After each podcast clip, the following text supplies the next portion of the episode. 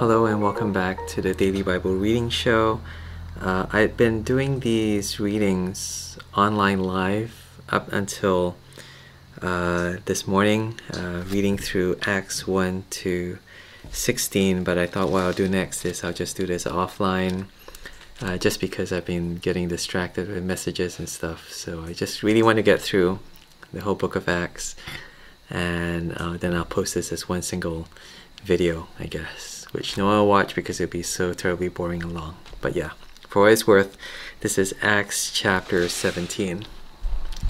Um, now, when they had passed through Amphipolis and Apollonia, they came to Thessalonica, where there was a synagogue of the Jews. And Paul went in as was his custom, and on three Sabbath days he reasoned with them from the Scriptures, explaining and proving that it was necessary for the Christ to suffer and to rise from the dead, and saying, this Jesus, whom I proclaim to you, is the Christ. And some of them were persuaded and joined Paul and Silas, as did a great many of the devout Greeks, and not a few of the leading women. But the Jews were jealous, and taking some of some wicked men of the rabble, they formed a mob, set the city in an uproar, and attacked the house of Jason, seeking to bring him out to the to the crowd. And when they could not find them, they dragged Jason and some of the brothers before the city authorities, shouting, These men who have turned the world upside down have come here also. And Jason has received them, and they are all acting against the decrees of Caesar, saying that there is another king. And the people of the city authorities were disturbed when they heard these things, and when they had taken money as security from Jason and the rest, they let them go. You know, I tell you, that's one thing really tempting about doing this and recording is, and that's it. You, know, feel like turning it off and doing it again with all the slip ups. Uh, but no, I need to keep going. Uh, and yeah, okay, right. So what am I looking at here? It's Paul doing his thing, going to the synagogue, preaching the gospel, but then there's kickback, you know, there's opposition. And this time round, the force of the opposition is felt by someone else. Uh, it's by this guy Jason. And verse 6 is because they could not find Paul. So what they did was they dragged Jason and some of the brothers before the city authorities. And that's because Jason is this really good guy. He's been hosting them in his home. And so he gets uh, caught up in the crossfire. And so they grabbed him instead. They couldn't find Paul. They grabbed him said, brought him to the judge, to the magistrate, and they bring charges. They said, These men have turned the world upside down have come here also, come to our city. We don't need guys like this. And so he wants to punish them. Uh, and what they did was um, they took money from him and then they let him go. um, yeah, so um, kind of like the cost of even being associated with Paul, I guess. You know, um, just even hosting someone, hanging around with them, you know, get painted with the same brush. Uh, I was hanging out with some friends yesterday, and they're friends from church in Singapore. And we went out for lunch, and we did what we normally did. We kind of like said grace, prayed before the meal, and it was like a good half hour later that the people next to our table got up and they said, "Oh, I'm sorry to to bother you, but I just want to say how refreshing it was that you prayed before you had your meal." And so um, that started the whole thing, you know, conversation, talk to them. They're really, really friendly, this really loving husband and wife uh, who were both pastors and um, they had kids. And so this was a date, you know, it's their anniversary. They got someone to look after their kids. This was a special meal that they were having out together in the city. And for them, it was just really encouraged, uh, encouraging to see someone else, you know, uh, just pray, give thanks to God before having their meals. And I guess it's that kind of association again, you know, because I was there and they were praying, because I was there and I was with other Christians, you know, in a very positive way. This was an encouraging thing for someone else to see just because they were sitting next to us. But imagine if uh, people didn't like the fact that Christians prayed before their meals. They didn't like the fact that maybe you're hanging out with someone who does like stuff like this. it's very vocal about uh, what it means to read the Bible and what it says, and that it's really the Word of God. And it, it can uh, cause them to be annoyed with you for hanging out with them. And that's what happens to Jason. And there's, there's a cost involved. And um, it doesn't say whether Jason was happy with that, but it just says that that's what happened. And I think it's just, you know, the reality of how um, you're either, I don't know, with them or against them. They're, it's so polarizing, and yet, um, and it's a bit sad that it needs to result in this kind of conflict. But that's a reality. We're seeing this more and more, actually, I think, in the book of Acts. More and more opposition, more and more hostility towards the gospel, and particularly against Paul, because he's being so effective in preaching the gospel in everywhere that he goes to. And there's a cost to be paid. Verse 10 The brothers immediately sent Paul and Silas away by night uh, to Berea, and when they arrived, they went into the Jewish synagogue. Now, these Jews were more noble than those in Thessalonica they received the word with all eagerness, examining the scriptures daily to see if these things were so. Many of them therefore believed, and not a few Greek women of high standing as well as men. But when the Jews from Thessalonica heard that the word of God was proclaimed by Paul at Berea also, they came there too, agitating and stirring up the crowds. Then the brothers immediately sent Paul off on his way to the sea, but Silas and Timothy remained there. Those who conducted Paul brought him as far as Athens, and after receiving command from Silas and Timothy to come to him as soon as possible, they departed. So they are, they are constantly evacuating Paul. You know, people are following him. You know, these troublemakers. They see Paul is going there.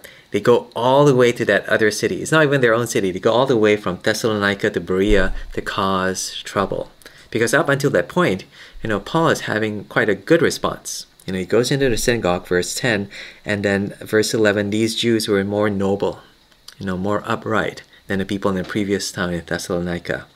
And they received the word with eagerness, and what they did was they examined the scriptures daily to see if it was so, to check it out. They didn't just take Paul's word at face value, they checked, hey, you know, he said this. Does the Bible say this as well? They checked it out for themselves, and that showed their nobility, their eagerness, their um, just their character that was more noble than the people in Thessalonica. In contrast, those guys, they're troublemakers.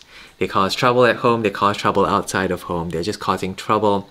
And, you know, it, it's just that kind of restlessness that just the thought of Paul preaching to other people you know, causes them to go, oh no, I got to stop him. I got to, I got to cause trouble for him. And so Paul has to move again you know, from Berea, now he goes to Athens. Athens, this is verse 16. now, while Paul was waiting for them at Athens, his spirit was provoked within him as he saw that the city was full of idols. Everywhere he looked, you know, whoa, this is this is not good. This is not good. The fact that people are bowing down and they're worshiping things that are not God, you know, things that are false gods, it troubled him in his spirit. So, what did he do? Verse 17 He reasoned in the synagogue with the Jews and the devout persons, and in the marketplace every day with those who happened to be, th- be there. Some of the Epicurean and Stoic philosophers also conversed with him, and some said, What does this babbler wish to say? Others said he seems to be a preacher of foreign divinities because he was preaching Jesus and the resurrection. So they thought Jesus and Anastasis, they thought this was two different gods. He was preaching Jesus and resurrection. That's why he said these are foreign deities because he's supposed to be Jewish, he's supposed to be talking about God, but they think that he's introducing additional idols and gods to their pantheon, to their to their Sainsbury checkout uh, counter of gods, that kind of thing. Um, yeah, and they took him and brought him to the Areopagus, saying, "May we know what this new teaching is that you're presenting? For you bring you bring some strange things to our ears. We wish to know, therefore, what these things are." Now, all the Athenians and the foreigners who lived there would spend their time in nothing except telling or hearing something new. So it says there's a place for you to do this. There's this place called Areopagus or Mars Hill and it's a place where you debate new ideas. Kopitiam conversations is where you have tea. You know, kopitiam is where uh, it's a coffee shop in Malaysia. It's where you know uncles will sit down and then they just talk about politics and stuff that's happening in the tabloids. And you know, Paul seems to be another uncle. You know, tell us something juicy that we can talk about. Verse 22 So Paul, standing in the midst of the Areopagus, said, Men of Athens, I perceive that in every way you are very religious. Mm, something my teeth. Mm. For as I passed along and observed the objects of your worship, I found also an altar with this inscription To the unknown God. So, you know, they want to cover all their bases. They have this God, that God, that God, that God, that God. And then just in case we haven't covered all the gods, there's this one one altar. It says, just in case we haven't covered you God, you know, there's this one, unknown God. You know, we don't know what we don't know. So agnostic, but yet idolatrous. Yeah. Uh, what therefore you worship as unknown, this I proclaim to you. I'm going to tell you stuff that you've never heard before. The God who, heard, who made the world and everything in it, being Lord of heaven and earth, does not live in temples built made by hands, nor is he served by human hands, as though he needed anything, since he himself gives to all mankind life and breath and everything. And he made from one man every nation of mankind to live on all the face of the earth, having determined allotted periods and the boundaries of their dwelling place, that they should seek God in the hope that they might feel their way towards Him and find Him. Yet He is actually not far from each one of us, for in Him we live and move and have our being. And even some of your own poets have said, For we are indeed His offspring. And it's interesting that he is quoting not from the Bible. These are quotes from their prophets, from their poets, actually, rather. You know, these are, you know, maybe even songs that used to sing. It's almost like you're quoting the Beatles or Bob Dylan or Lady Gaga to kind of show that everyone is searching for something, and yet what they're really searching for is God and the quote, the two quotes he gives is, "In Him we live and move and have our being." That means the only reason why we're able to exist is because of God. And some of them said we are His offspring. You know, we are children of God. That we are meant to reflect that we are His creation, but also reflect this relationship that we have with God as as a father, as a father. So there's some elements of truth in this. And Paul, you know, remembering that he was really troubled in heart before this, you know, he could have gone full guns blazing, you know, condemn, condemn, condemn, condemn. But he said, you know, he wants to reason with them. He wants to attract them to the gospel. He says, you know, this is a God that you don't know, you're looking for. Let me introduce him to you. Uh, one other thing he mentions is that God made everything you cannot make something for God. You know, God, if you, if you made everything, you know, you're you're at that kind of scale compared to God, and therefore you can't build a temple for Him. You can't build an idol for Him. You can't build anything that will almost constrain God to your building or structure or even your ideology. God is much, much bigger than us. I think that's the idea. God is God, and therefore we are His creation, and there needs to be this respect for the scale, for the magnitude, for the godness of God verse 29. Being then God's offspring or God's children, we ought not to think that the divine being is like gold or silver or stone, an image formed by art and imagination of man. We cannot think that we can invent God. If God is God, He created us, we cannot create Him. The times of ignorance God overlooked, but now He commands all people everywhere to repent because he has fixed a day on which he will judge the world in righteousness by a man whom he has appointed, and of this he has given assurance to all by raising him from the dead. He doesn't actually mention Jesus, but he says there's this man, and this this man that God has raised from the dead.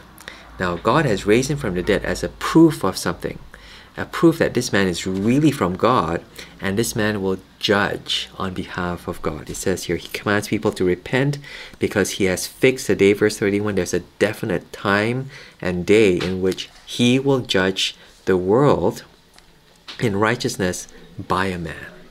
So God is bringing about judgment over all our ignorance through a man whom he has raised from the dead. That's his gospel.